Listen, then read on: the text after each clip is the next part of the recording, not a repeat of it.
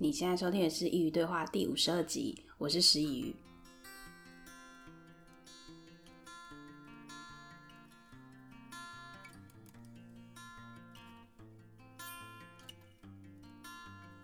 大家晚安，很久没有跟大家分享书籍了。今天要跟大家分享的书叫做《爱的艺术》。其实我也忘记当初为什么会知道这本书，好像是我想要学习如何去爱吧。然后我就上网搜寻，就发现了它。这是一本历史非常悠久的书，出版第一刷是在一九五六年，距离今日大概是六十五年前。但这本书依然是心理学上的畅销书。作者弗洛姆呢，是出生在德国的犹太人，当年为了要逃避纳粹的捕杀，开始他的逃亡生涯。他经历过一次、二次世界大战，从此他的一生都在漂泊。这本书虽然是在多年前出版的。可是，在弗洛姆书中所写现代西方社会，距离我们应该是六十五年前。但是我在看这本书的时候，我觉得它跟我们所处的二十一世纪并无违和感。这是不是也说明了我们人在爱这一方面，其实还是停留在多年以前的状态？我们的科技以及文明都有在进步，但是人类的心智发展却是停滞的。爱对你来说是什么呢？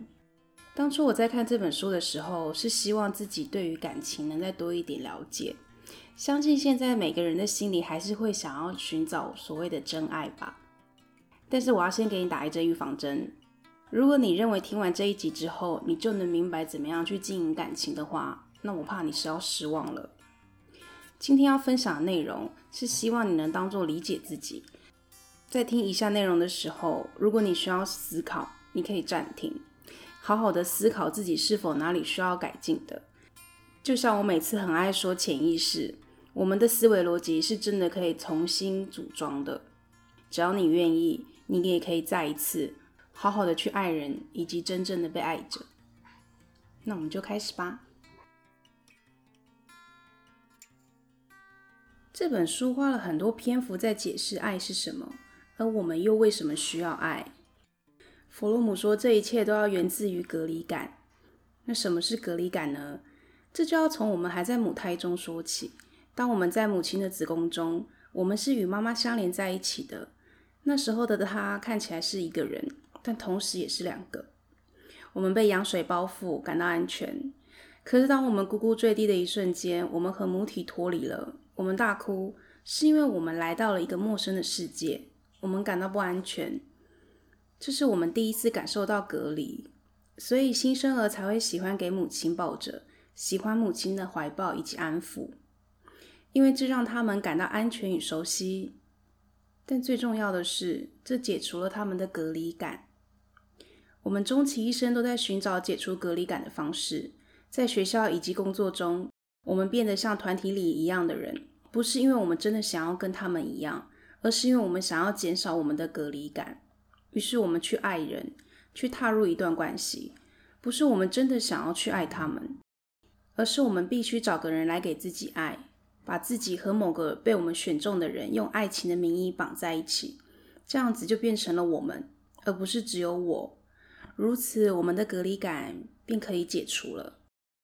但是我们总将一时的新鲜感与激情混为一谈，在坠入爱河的时候，因为一瞬间隔离感消失了。于是我们以为我们找到了真爱，但随着时间的相处，亲密感被消磨殆尽，于是，一段关系又结束了，回到了最一开始的状态，隔离感再次出现，所以我们又忙着去找下一次悸动的时候。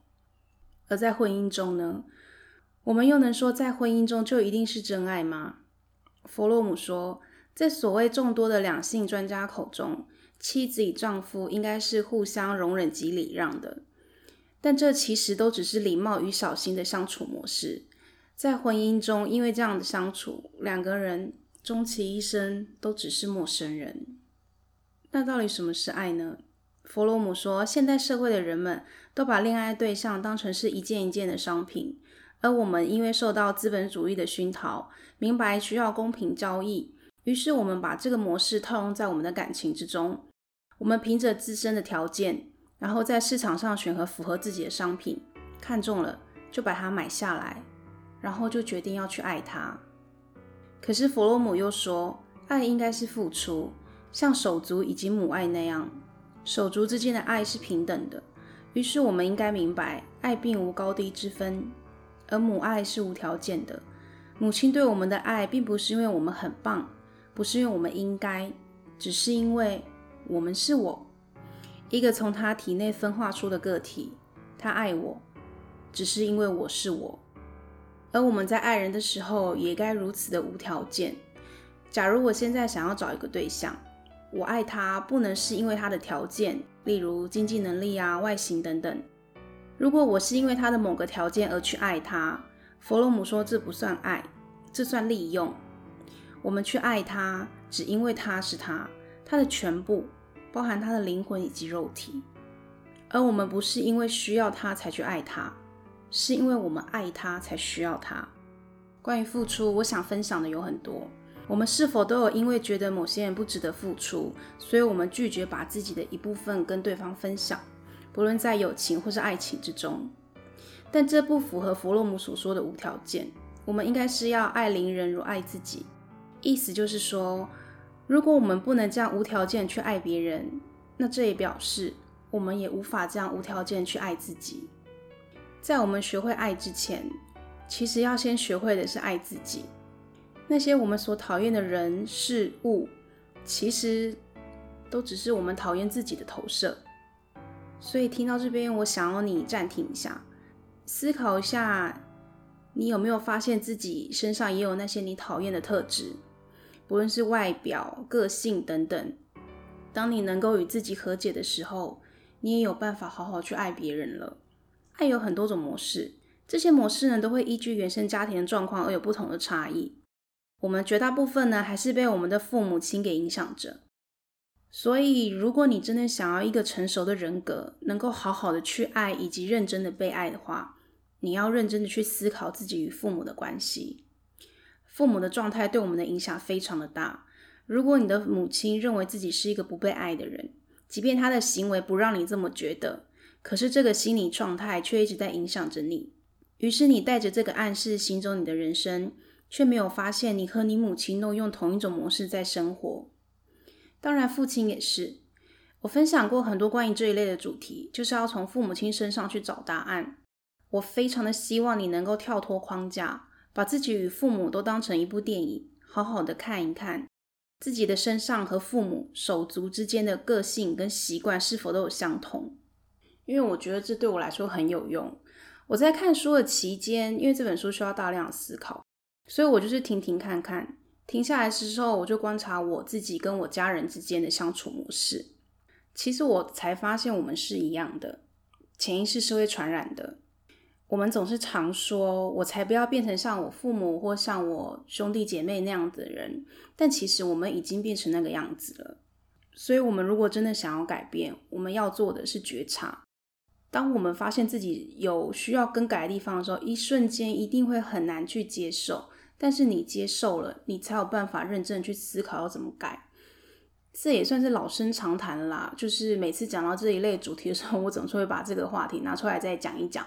但是我真的觉得这个非常的有用，所以希望呢，你们听到这边的时候可以暂停一下，然后好好的思考一下自己是不是跟家人之间的什么模式很像。你或许可以在你父母的婚姻当中找到你对于感情的模式，例如你的母亲是一个非常依赖父亲的人，然后你在不知不觉中也成为那个样子，你非常依赖你的另一半，当他不在的时候，你非常的焦虑。如果你母亲是这样子的话，你大概有百分之八十的机会会跟他一样。影响我们最多的是母亲，因为我们跟母亲的连接是最深的，比起父亲来说。就我分享这么多这一类的主题，但是如果我们没有好好坐下来去思考、去改进，只有听我分享啊、看过这些书的话，其实这些都是没有真实的帮助的。我在看这本书的时候，其实也很想要赶快快转到最后一章“爱的实践”，因为我想要知道弗洛姆到底是怎么样去实践爱这件事情的。但我看完了之后，我才发现那些我们想要实践的爱啊，其实是在理解里面。弗洛姆说：“我们要去经历一场场的爱恋，其实是在了解我们自己。我们并不是真的想要去爱别人，我们其实是要去了解自己。而当我真的看到最后一章节的时候，我觉得我们每个人在日常生活中其实就是在找爱了，因为我们生活当中诸多的不顺遂、诸多的烦恼，其实都是源自于我们想要被爱，我们想要去爱，所以我们一直在找寻爱的方式，只是他用其他的模式去包装，你没有发现。再来，想要分享一下自爱，在我们的教育里、社会文化当中，其实都在暗示着我们自爱是不对的，因为这会让人家想到自私。于是我们拿出自己的全部去爱别人，却让自己空乏，然后我们就这样一直带着这个空乏的躯壳去寻找爱，可是我们一直找不到，所以我们又觉得是不是因为我们给别人的爱又不够了？于是我们爱的更用力了，这就是一个恶性循环。爱自己不是自私的，弗洛姆说，那些我们说的自私的人，其实他们不是很爱自己，他们都是缺乏爱的。因为他们不觉得自己值得被爱，所以他们保护自己，不要去付出。他们觉得他们这样是在爱自己，但其实这只是证明了他们丧失了爱以及被爱的能力。所以，你是不是也是不愿意付出呢？你觉得你在保护你自己，可是其实你正在阻碍自己与世界的交流，你正阻碍自己去拥有一段健康的关系。再来要分享一下独处。我曾经也在节目中跟大家分享过独处的好处。弗洛姆说，一个成熟的人格是懂得去独处的。你是不是在一段感情中无法跟对方分开太久？一分开你就会觉得焦虑。在这样的状态里，以弗洛姆的概念里，这是不成熟的。因为成熟的人格在独处时会是自在的，不会因为暂时的一个人而感到孤独以及焦虑。所以那时候看到这边的时候，我就觉得我们人其实都在寻找怎么样去爱，怎么样被爱。因为每个人离开了家庭啊，离开了学校，进入社会之后，基本上都是独处的。但是怎么样一个人去相处，怎么样在事情上顺遂，这是每个人都会去进行的议题。所以这其实，如果你找一个核心给他的话，我们每个人一生当中都在找寻如何去爱。我们这一辈子。活了这么久，其实都只是在找一份爱而已。那最后，弗洛姆他的实践的爱会是怎么样的呢？他要我们去冥想，这是不是跟你期望的答案不太一样？我那时候看到的时候也是有一点，嗯，怎么会是这个？